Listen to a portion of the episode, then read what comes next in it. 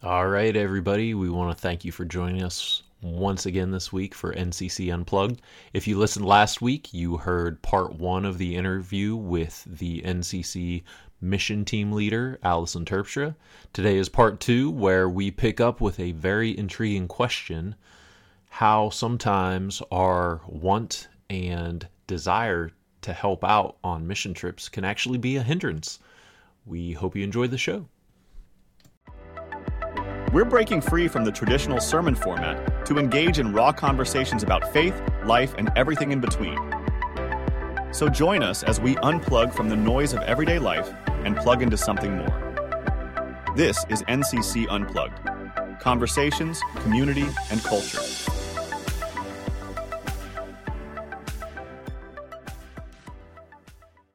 So, to some, that would be uh, maybe a new idea, new concept that sometimes in our zeal for missions work, we can do harm.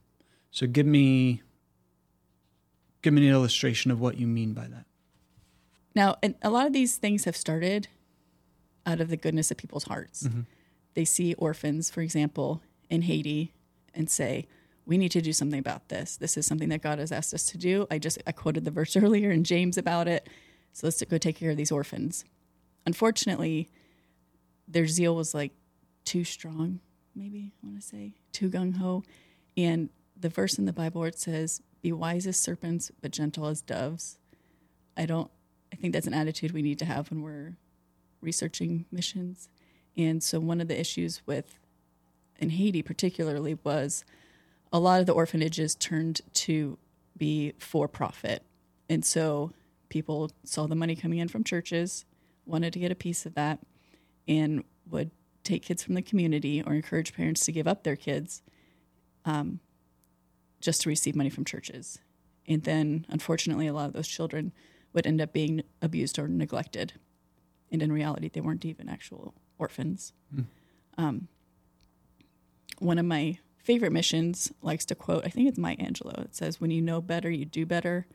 And so it's really easy to get discouraged when you hear stories like that and just kind of, at least for me, to throw my hands up in the air and be like, Well, what's the point of this? What are we even doing?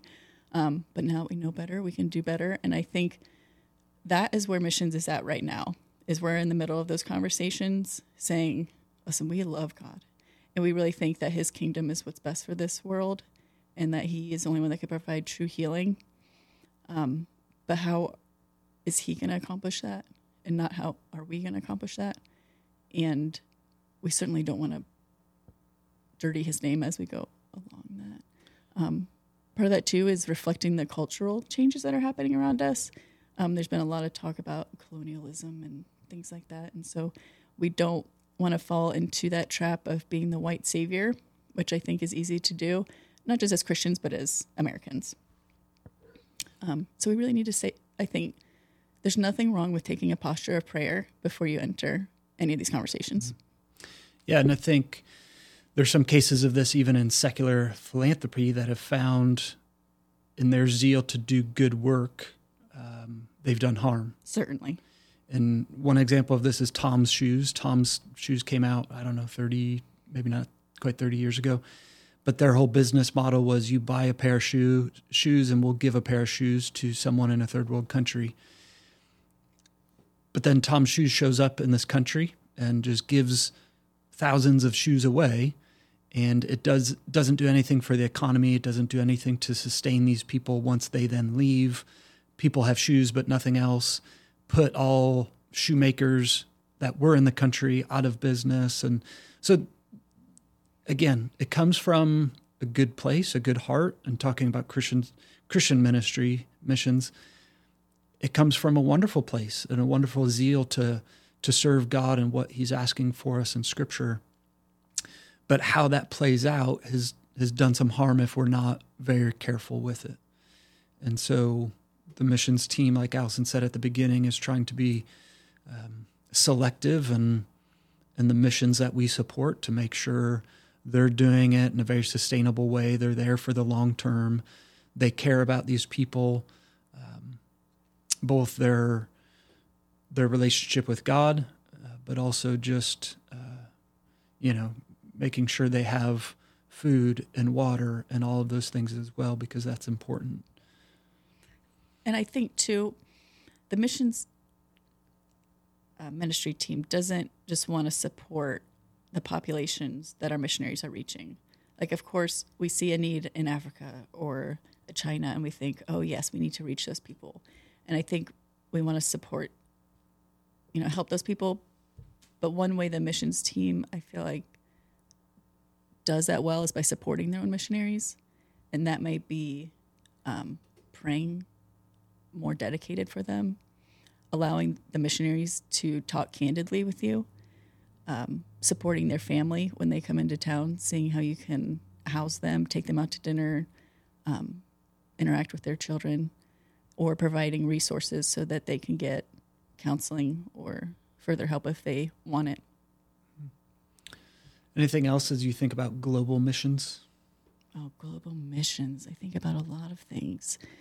Um, I think we are in a really neat spot right now as far as missions where we have this great communication of what is happening all over the world and we can see great needs but we can also see um, our great god and see what he is doing through these amazing people and so that can be really encouraging and i think we're in a position too where we're having having those hard conversations of evaluating what have we done in missions in the past, what has worked and what hasn't worked, and what has actually been harmful, and what do we need to change. And that can be a scary conversation, but I'm kind of encouraged by it because I think God is going to do a new thing with it. Uh, what's a good resource that you could point people to for some of these conversations that we're having that maybe these other people are having as well? So I'm going to be super cliche and say if you are interested in missions, you need to read your Bible and pray. And I know, like, if I had heard that several years ago, I would have rolled my eyes, but it's the truth. Um, now, I'm not saying you need to be a biblical scholar. You're like, I need to know everything about the Bible before I even think about missions. Um, but it's going to give you the foundation to do missions in a obviously biblical way, but also I think a God honoring way. Um, so really get into your word and pray. Um, and if you really think that God is calling you to missions, He's not going to call you and just leave you hanging. Mm-hmm. Like you know, he's going to support you with other Christians. Um, two resources that I like to point people to are two websites. So the first one is teamexpansion.org. And Team Expansion is based out of Kentucky and they're a missionary sending agency. But they've been around for a long time. And in that time, they've done research on missions. They know how to support their missionaries. And so on their website, they have a lot of information about what is missions, um, they have prayer documents that you can download so you can pray for their missionaries and global missions. Um, they even have resources for kids of missionaries if um, people were to need that. The second one I like to point people to is one they just learned of recently. Um, it is called kindredexchange.org. And for a lot of people that have grown up in the church, they may, and I'm speaking from experience here, um, may have reached a point where they were really bitter about certain things in the church, and missions being one of those.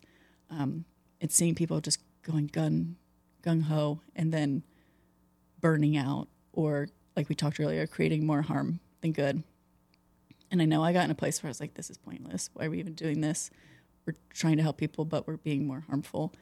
Um, but Kindred Exchange is a website that has started to ask all those questions. Not started; they've been for a while um, like what is orphan care and why is it damaging um, getting over the white savior complex and realizing that when we go to do missions it's not us delivering this message of hope to these people and rescue to these people it's more of like their website is called a kindred exchange where god is going to allow both groups of people to encourage one another um, so I'd encourage anybody to go to their website. They have a lot of articles and blog posts, and they have two podcasts.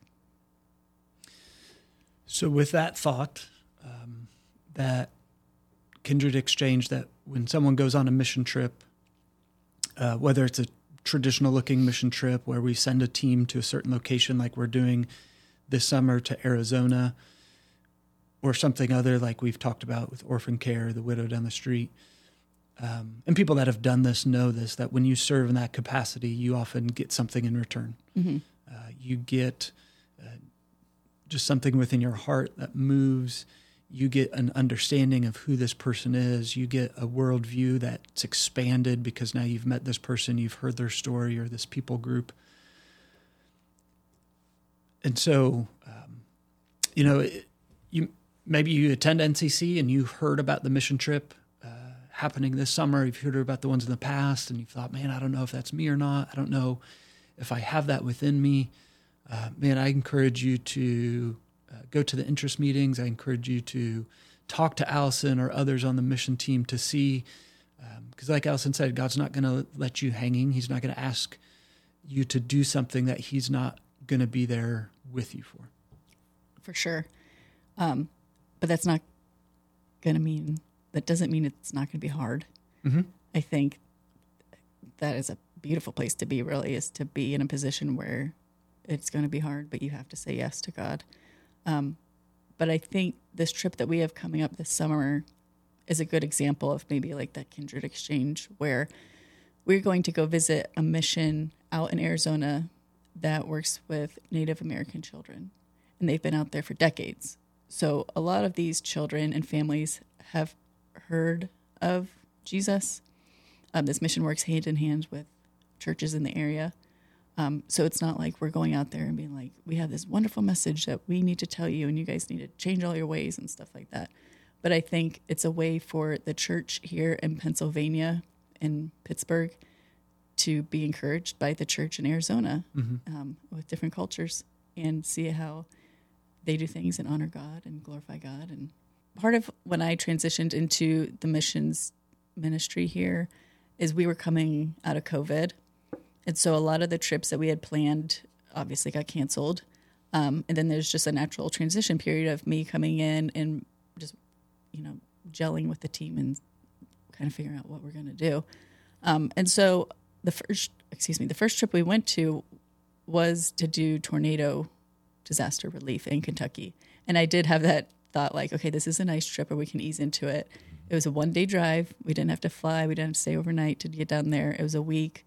Um, and it was with a missions organization that had planned short term trips for decades.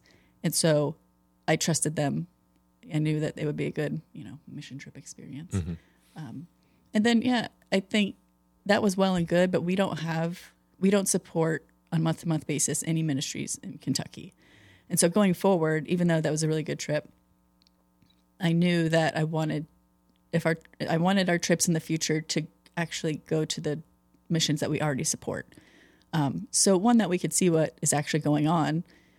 You know, you can get so many emails and phone conversations, but it's a different thing to be there. Um, and two, to also see if there's a way we can encourage them, because like I mentioned earlier, it does get lonely on the mission field. Um, and this trip is definitely, I, I, would say, a bigger step because we do have to fly. Mm-hmm.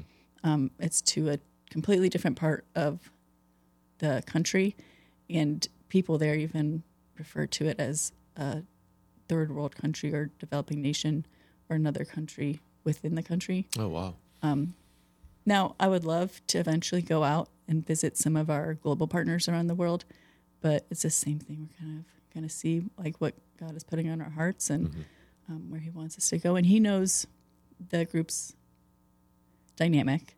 He knows the missionaries' dynamic, so He knows if they're struggling and if they need, you know, us to come out and encourage them, mm-hmm. or if they just want. I don't know if they really need us, but they need what God is doing through us. So. Right. So if, if somebody wants to go on this trip, and somebody speaking for myself, who you know is concerned with the details of like, okay, how are we getting from here yes. to there? What all is involved? Is there anything on the personal side that like, hey, you're responsible for flying out there, or is it a group right. thing, or what? What does that kind Mm-hmm. of look like? Each trip is different, but for the most part, the missions ministry team will arrange travel. So we would arrange the flights or the drive out there, estimate the budget for how much that would cost, and um, kind of wrap the whole thing up as a package, tell you how much it is, what to expect. Um, and tell you how to mentally prepare and spiritually prepare before you even decide to say yes. Um, but this is something, and each trip is different, but normally we have meetings and I hand out papers and like, you know, so you have the bullet points of like, this is where we're going, this is what we're doing, this is who we're encountering, this is how much it costs. Um, but when we, you'll see if, if you decide to come, come on the trip. And one of the, the first meetings we have, I usually tell everybody to have low expectations. and, um, that sounds terrible right off the bat. You're like, great, you just got me all amped up for missions. And now you're like, settle down. um, and not to have low expectations, like this is gonna be terrible, but maybe to just put yourself in a place where you were allowing God to work. Um, so the trip, like for Lenny, it might, like when we advertised we're going to Kentucky, we're doing tornado relief cleanup. And we thought we'd be like organizing food pantries, handing out diapers, maybe doing some light construction. And all of a sudden, he's moving campers um, for temporary housing. So I would say back to that wise as serpents and gentle as doves. Really, like, be wise, one, in the mission group that you're going with, like on a general scale. Um, you don't want to jump in and say, I'm just going here willy nilly. Like when we go to Arizona, we're going to really do some research and studying and praying over the culture that's there in the context context into what we're entering. Um, but also be gentle and be willing to roll with it and have low expectations as to how God is going to work, um, which is a scary place Yeah. but I love putting people in that position. And maybe maybe that's really why I like missions. It's because I just it's like a concentrated way to get your faith strengthened. That that may be a bad reason to do missions, but I really encourage everybody to get involved. Um, and maybe a trip isn't for you. And we talked earlier in Acts. It talked about the early church was giving away their things and supporting one another. In the next verse, it talks about that they were they did this and it enabled the apostles to go out and preach. And so maybe your yes isn't to a trip; it's to supporting somebody on the trip. It's to committing to praying for somebody on a trip, um, or it's being part of the missions ministry here and coming to the monthly meetings and emailing our mission missionaries and saying, "Hey, how are you doing? Like for real, how are you doing? And what can we do to help?" Yeah, great. Yeah. And I think it's important too if if there are people that are considering going on the trip but then, you know, decide, you know what, this isn't kind of what God's calling me to do, kind of what we touched on before. You're not less less of a Christian because Right. of that. You just mentioned several different ways uh, to support missions and kind of um, the spread the gospel in in various ways. Um, so so yeah. Yeah, I've already had a couple of conversations with people that are legitimately afraid of flying. And I would not force them on a plane to go on a mission trip. Right. But I know these people are doing missions in their own backyard with their neighbors. So I think that's one of the ideas too is like missions isn't always a trip. It not always going somewhere. yeah, going back to the beginning of the uh, of the show, it's we need to kind of reframe how the the classical view of what churches looked as at as missions, and it's just even more encompassing, and uh, not use that as an excuse not to get involved or limit ourselves on what God can use us for. Yeah. Well, thank you so much, Allison, for coming in. I know this won't be our last conversation on the pack podcast about missions. I know you have a lot more to say about missions and some specific areas that we want to hit in some episodes later on. But I want to thank you and the missions team for your discernment, uh, your your hearts towards mission, supporting the missionaries, not just financially, but I know through prayers and updating the church and continually having missions as part of something we do here at NCC. I want to thank you for listening to this episode as uh, you got a little bit of our heart towards missions and how we do it as a church, and maybe some things to think about as you think about missions globally as well. And so, with that, uh, we say thank you for listening, and we'll see you on the next episode. Thank you for tuning in to NCC Unplugged. If you've enjoyed listening to our podcast, we encourage you to share this with your friends and family. NCC Unplugged is available on all major podcast platforms. And if you're ever interested in experiencing Norwin Christian Church firsthand, we invite you to join us for our services every Sunday at 8:45 and 10:30 a.m. We have engaging classes available for all ages, ensuring there's something meaningful for everyone in our church community. For more information about NCC or any other inquiries, visit norwinchristianchurch.com.